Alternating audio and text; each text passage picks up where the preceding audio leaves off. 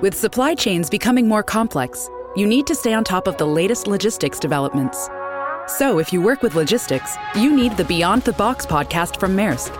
It's the easy way to keep up to date with everything from digital disruption in logistics to the need for supply chain resilience in today's market.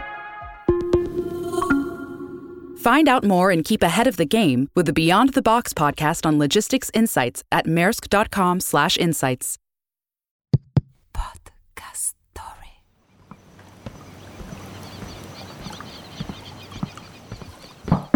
Barbie, ciao Barbara, posso? Ciao Benny, certo, vieni, vieni. Entra pure nella mia stanza. Wow, ma che bella stanza, è luminosissima, coloratissima. La luce principale, cioè fondamentale prima di tutto la luce e poi i colori ovviamente. Bellissima. Grazie. The Millennials Family. Conosciamo la generazione Y insieme a Benedetta Mazza.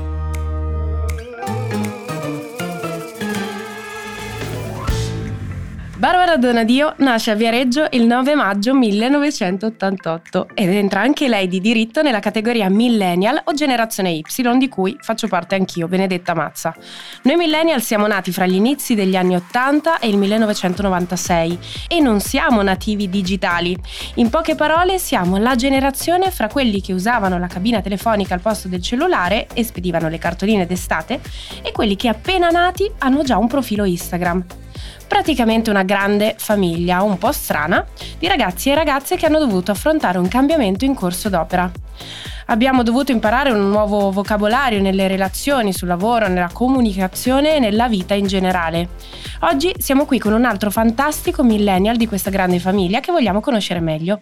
Ci siamo ritrovati in una grande villa sul mare per passare qualche ora assieme e scoprire sogni e difficoltà di questa famiglia strana. Siete pronti? Poi Barbie, ma quante cose ti sei portata? Hai visto? Eh, senti, io spero che tu qui ti possa trovare benissimo. Vediamo un po'. Ah, sapevo che questa ci sarebbe stata una fotografia della tua famiglia. Certo, lo sai, ci Quan- tengo tantissimo. Eh, ma quanto sono importanti le radici? Tanto, penso veramente tanto. Cioè, forse un 50% di noi dipende da- da- dalle nostre origini. Io l'ho capito tardi perché forse per una prima fase della mia vita ho un po' mh, rifiutato da dove venivo, no? la mia famiglia. Volevo essere diversa, volevo... Volevi emanciparti? Volevo sì, emanciparmi, ma anche eh, proprio mh, essere proprio diversa. Forse la parola giusta è questa, essere diversa da quello che erano un po' le mie origini. no? Io venivo comunque da una città di provincia, quindi io invece volevo, ho sempre sognato di essere, di crescere a Milano, di vivere a Milano, quindi eh, era proprio un- in realtà un- all'inizio un distacco che volevo. E poi mi sono resa conto molto presto, in realtà, perché con i 23-24 anni, quando per la prima volta ho vissuto all'estero, che in realtà era fondamentale per capire chi ero partire dalle mie origini, quindi partire dalla mia famiglia. Perché in realtà noi come generazione siamo ragazzi abituati a spostarci no, da- rispetto a dove nasciamo.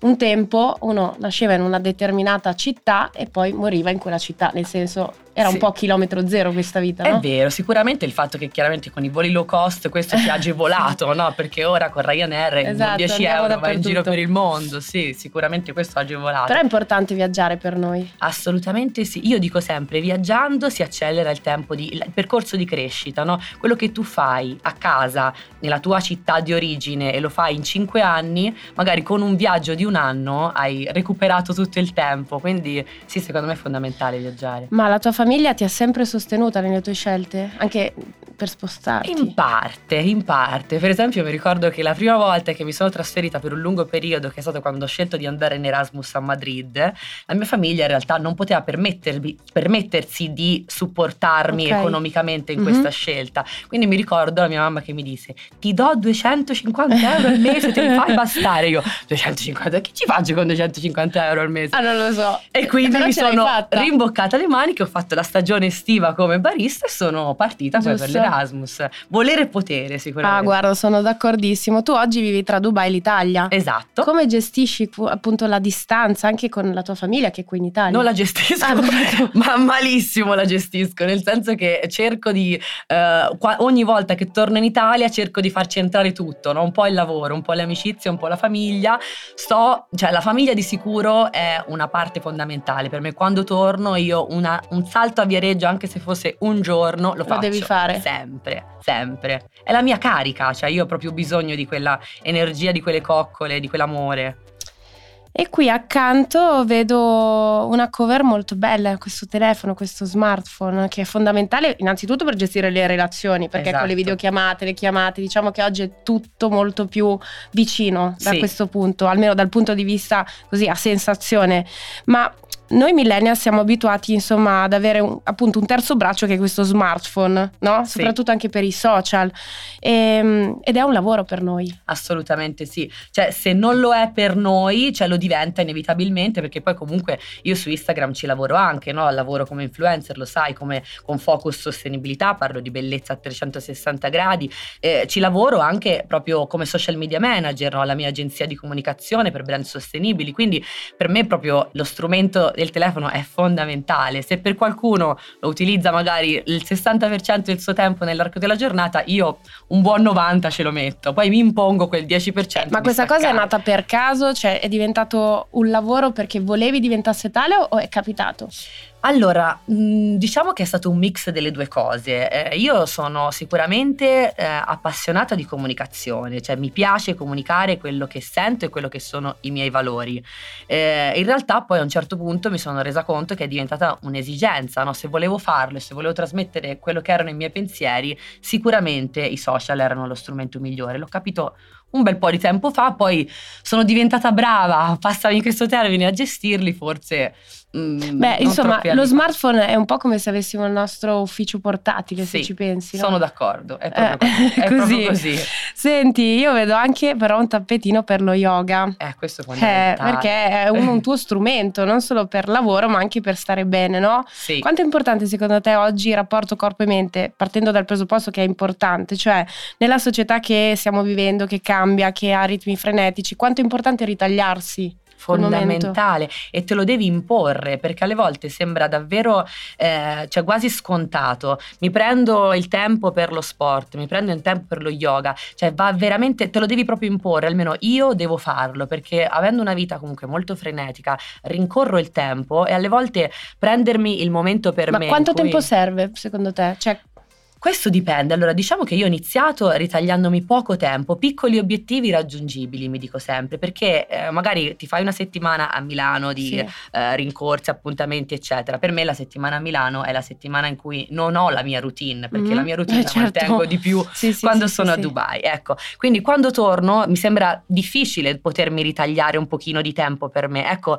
eh, riuscire a farlo con piccoli obiettivi, quindi parto magari anche da poco. 10 minuti di meditazione, 10 minuti di yoga. Sembra una stupidaggine, però partire da lì mi aiuta a ricominciare ad avere una routine. E poi da piano piano aumento 5 minuti in più la settimana dopo, 10 minuti in più la settimana dopo, e piano piano inizia a diventare un'oretta per me. Però lo yoga è sicuramente uno strumento utile. Assolutamente, è fondamentale. È proprio per me è il momento in cui ho davvero una connessione con il mio corpo e con la mia mente insieme. Perché in quel momento non riesco a pensare ad altro se non a quello. Cioè, se non fai yoga pensando al tuo corpo, al tuo respiro, non riesci. E quindi stacchi inevitabilmente la mente da tutto. Devo iniziare anch'io, mi sa. Assolutamente sì. Senti, ma una cosa mi chiedevo, cioè una persona come te per il percorso che ha fatto, quanta importanza dà alla fortuna e quanto al talento? non credo nella fortuna. Tu non credi alla fortuna? Assolutamente no, cioè io credo davvero che il successo sia il risultato di tanto impegno, tanta costanza, non necessariamente fatica, perché non è che tutti i lavori che facciamo siano faticosi se tu lo fai con la giusta passione, con la giusta energia, però non c'è secondo me successo che non arrivi se non dopo una costanza di impegno, una voglia di raggiungere il risultato, un, cioè il talento è solo la base. Senti, io ti faccio un'altra domanda, quindi la fortuna no, diciamo che te la t- cerchi e la crei tu, la tua Sì, fortuna. E il Assolutamente. destino invece? Beh, il destino, allora, non so se lo chiamerei destino, però eh, in parte ci credo, anche se sono convinta che è qualcosa che, che noi attraiamo. Cioè, io credo molto nella legge dell'attrazione. Sì, credo anch'io. davvero che ehm, quel- tutto quello che tu pensi e tutto quello che- a cui tu credi lo attrai. Quindi, sai, è un, è un mix. Probabilmente alle volte ho attirato qualcosa che non era proprio quello che avevo in mente, ma sicuramente inconsciamente Mhm. era qualcosa che Può era insito in me. Può essere. Comunque, tornando a noi millennials, no? parlando anche del tuo lavoro, del tuo settore, cioè secondo te qual è la difficoltà più grande?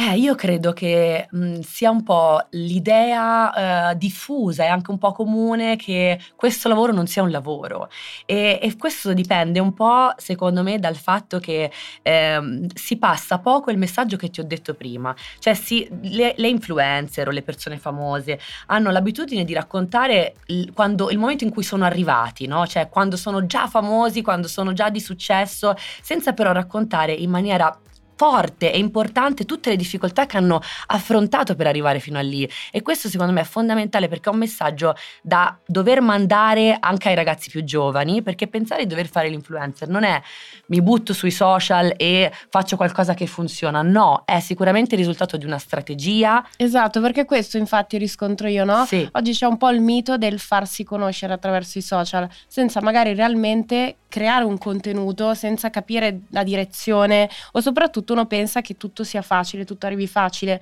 che una persona lì ha una serie di benefit e ce li ha per una questione fortuita. Non è così. Non è assolutamente così o perlomeno ci sono secondo me dei casi sporadici in cui qualcuno raggiunge il successo magari un, per un video che funziona e che magari non si aspettava funzionasse, ma poi il mantenimento Eh del sì, successo eh sì. è assolutamente, caso, a proposito. assolutamente il risultato di una strategia e di tanto lavoro.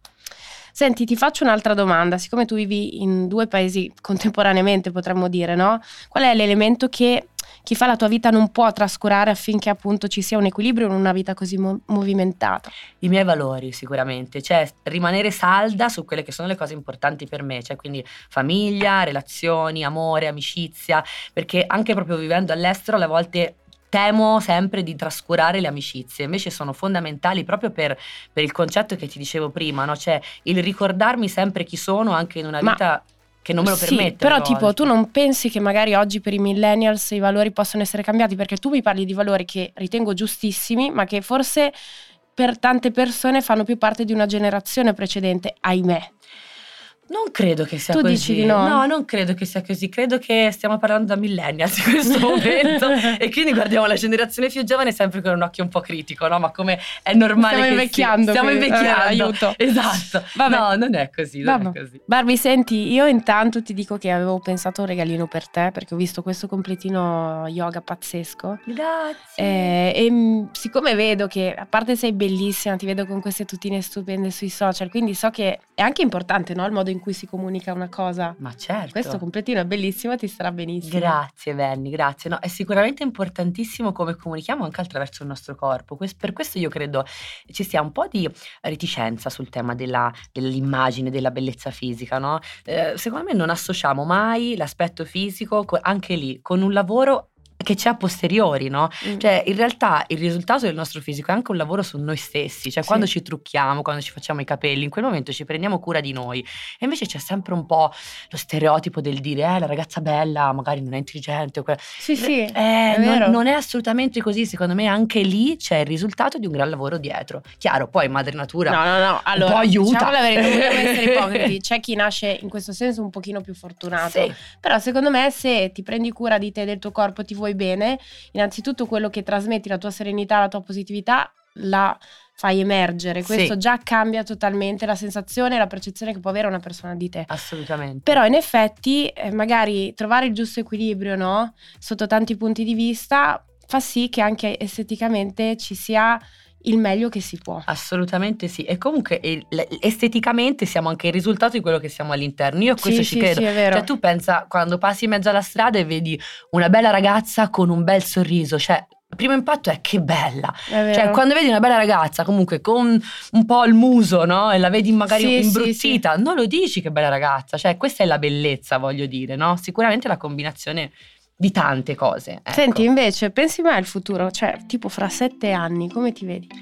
Ci devo pensare, cioè io credo, come dicevo poco fa, non il, il cogli l'attimo oggi No. e chissà se arriva domani, pensa all'oggi. Eh no, Eh andrei no. contro tutto quello che ti ho detto prima. cioè, il successo o comunque il raggiungimento dei tuoi obiettivi e dei tuoi sogni è anche il risultato della pianificazione, che Sì. è fondamentale. Cioè, du- devi, secondo me, metterti a tavolino con te stessa, fare i conti con te e dire come mi vedo tra un anno, come mi vedo tra due anni. come Questo sicuramente è fondamentale ed è una delle chiavette principali per arrivare ad essere la persona che vuoi essere. Che poi dobbiamo anche essere felici di quello che siamo nel presente Certo. sicuramente, però eh, ecco dobbiamo anche immaginarci nel futuro per, per fare Per avere una essere, visione e essere la versione migliore essere. di noi sicuramente, ecco.